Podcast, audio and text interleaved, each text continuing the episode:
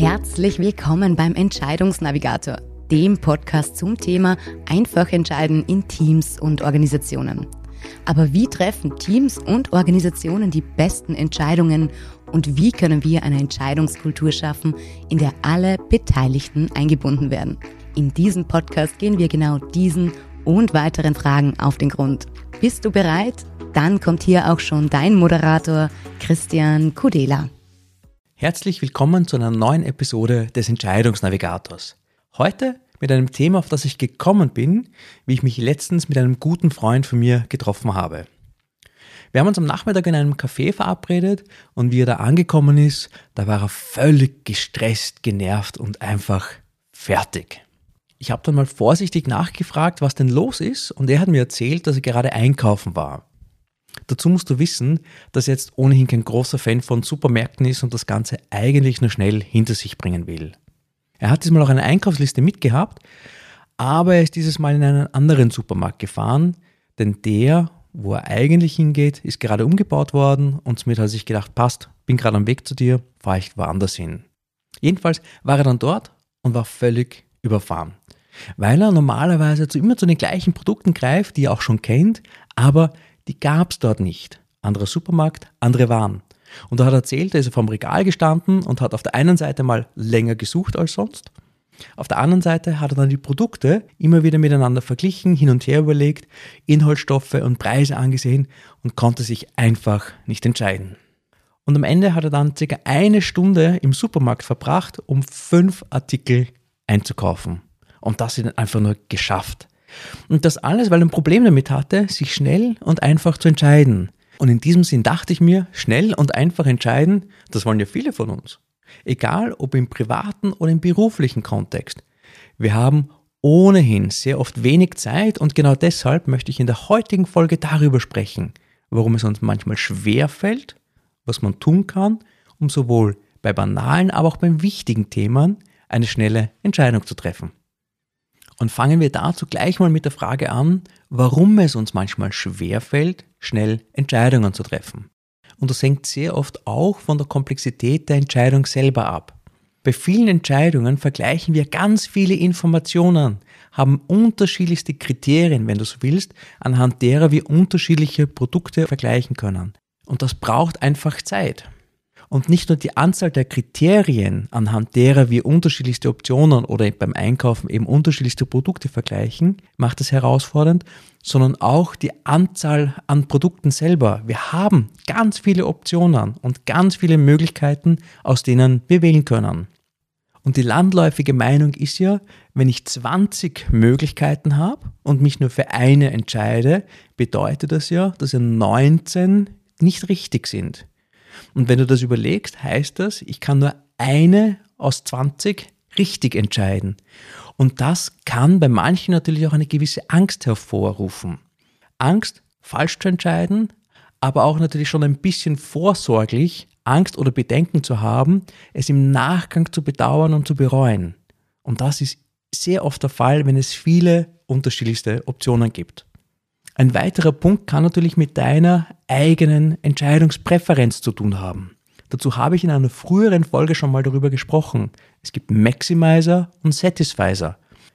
Und je nachdem, welchem Persönlichkeitstyp du näher bist, bist du vielleicht mit der erstbesten Möglichkeit zufrieden, dann brauchst du gar nicht lang für deine Entscheidung, sind eher die Satisfizer, oder du bist näher beim Maximizer. Das heißt, du versuchst aus jeder Entscheidung die bestmöglichste Option zu zielen und zu treffen. Und das braucht Zeit. Und bei manchen Entscheidungen können wir nicht nur selber für uns entscheiden, sehr oft haben wir auch externe Abhängigkeiten oder Einflüsse. Das heißt, es liegt nicht nur an uns zu entscheiden, manchmal müssen wir uns einfach auch koordinieren, abstimmen, um hier gemeinsam zu einer Lösung zu kommen. Und da gibt es noch viele weitere Gründe und Möglichkeiten und bestimmt mache ich dazu auch mal eine eigene Podcast-Folge. Und auch ich ertappe mich manchmal beim Einkaufen, dass ich dann vor einem Regal stehe und mich selber wundere, warum das gerade so lange dauert.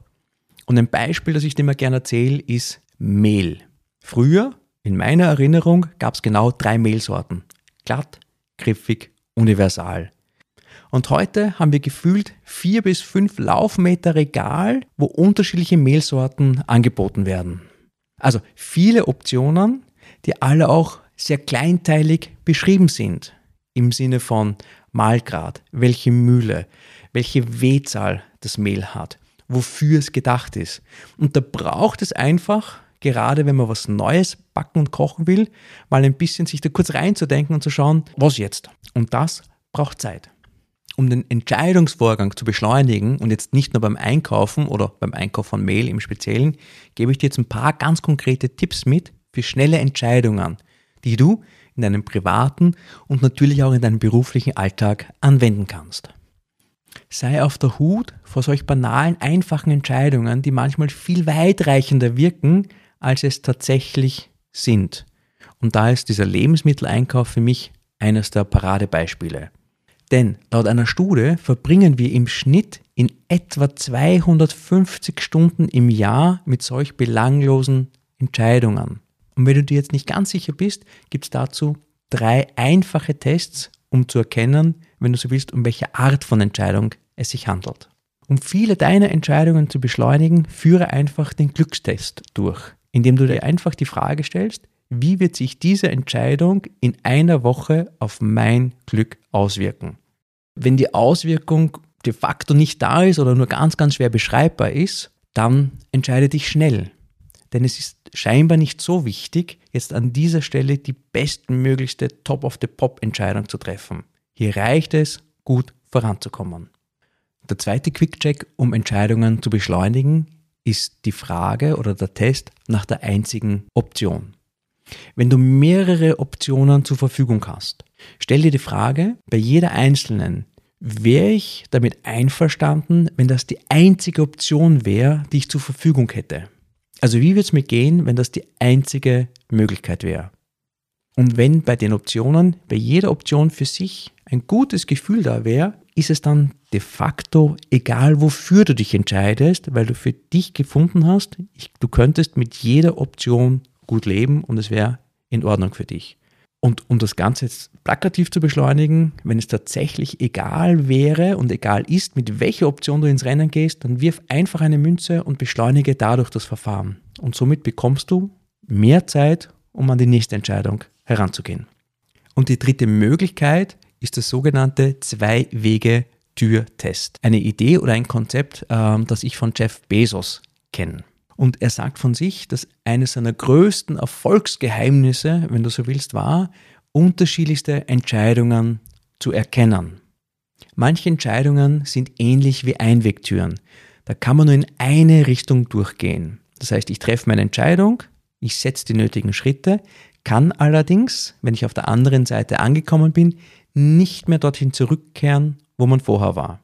Aber, und das war so dieser Knackpunkt, das Geheimnis von Jeff Bezos, er sagt, die meisten Entscheidungen sind aber nicht so. Sie sind veränderbar, sie sind revidierbar und adaptierbar. Und er spricht in diesem Zusammenhang von diesen sogenannten Zwei-Wegetüren. Das heißt, wenn man eine suboptimale Entscheidung getroffen hat, mit der man vielleicht nicht ganz happy ist und so weiter, dann muss man nicht mehr lange mit den Folgen leben. Man kann die Tür wieder öffnen und sinnbildlich wieder zurückkehren und aufgrund der neuen Erkenntnis und der Learnings sich neu entscheiden. Und er sagt, wir alle übersehen, dass die meisten Entscheidungen in beide Richtungen gehen, das heißt revidierbar sind.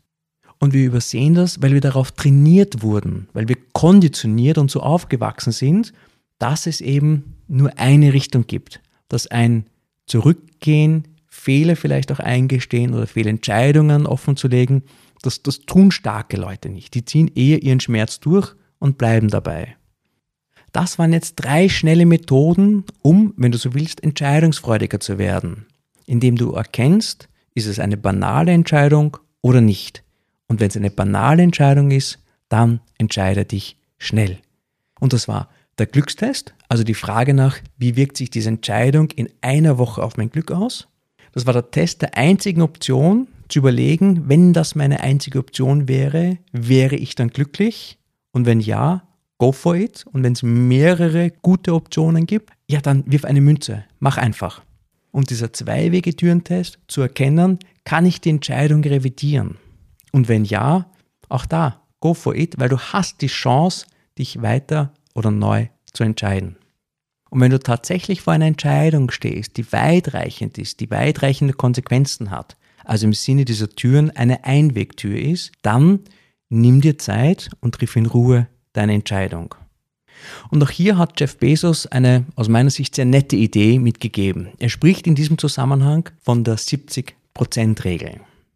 Und sein Zugang ist, sich im Vorfeld zu überlegen, was ist denn so meine Einschätzung, was glaube ich könnte ein gutes Ergebnis sein und sich dann dazu ein Best-Case-Szenario und ein Worst-Case-Szenario zu überlegen. Und dadurch erhältst du, wenn du so willst, einen Korridor, in dem du dich bewegen kannst mit deinen Optionen. Und seine Empfehlung ist dann in die Recherche zu gehen, in die Analyse zu gehen und diese Schätzungen laufend zu verfeinern. Allerdings ganz wichtig. Jeff Bezos sagt, nicht bis in die Ewigkeit recherchieren und in der Analyse verharren, sondern recherchiere und analysiere so lange, bis du in etwa 70 Prozent aller Informationen gesammelt hast. Das reicht. Es braucht keine perfekte, vollständige Information, um qualitativ hochwertige Entscheidungen zu treffen. Da reichen gute 70 Prozent. Und wenn du die beisammen hast, dann entscheide auf dieser Basis.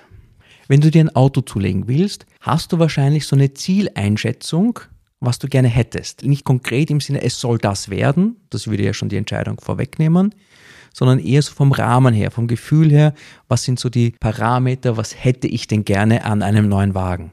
Und da gibt es wahrscheinlich eine Obergrenze im Sinne von, das wäre ideal und eine Untergrenze, wo du sagst, das sollte mindestens erreicht sein. Und wenn du diese Grenzen, diesen Rahmen für dich festgelegt hast, startest du mit Recherche und mit jeder Information, die du bekommst, kannst du diese Abschätzung verfeinern. Und hier sagt dann Jeff Bezos mit seiner 70%-Regel, du brauchst nicht alle Marken, alle Modelle, alle Typen durchanalysieren und recherchieren. Es reicht, einen guten Überblick zu bekommen und dafür reichen schon 70% aller Informationen, um dann eine gute Entscheidung zu treffen.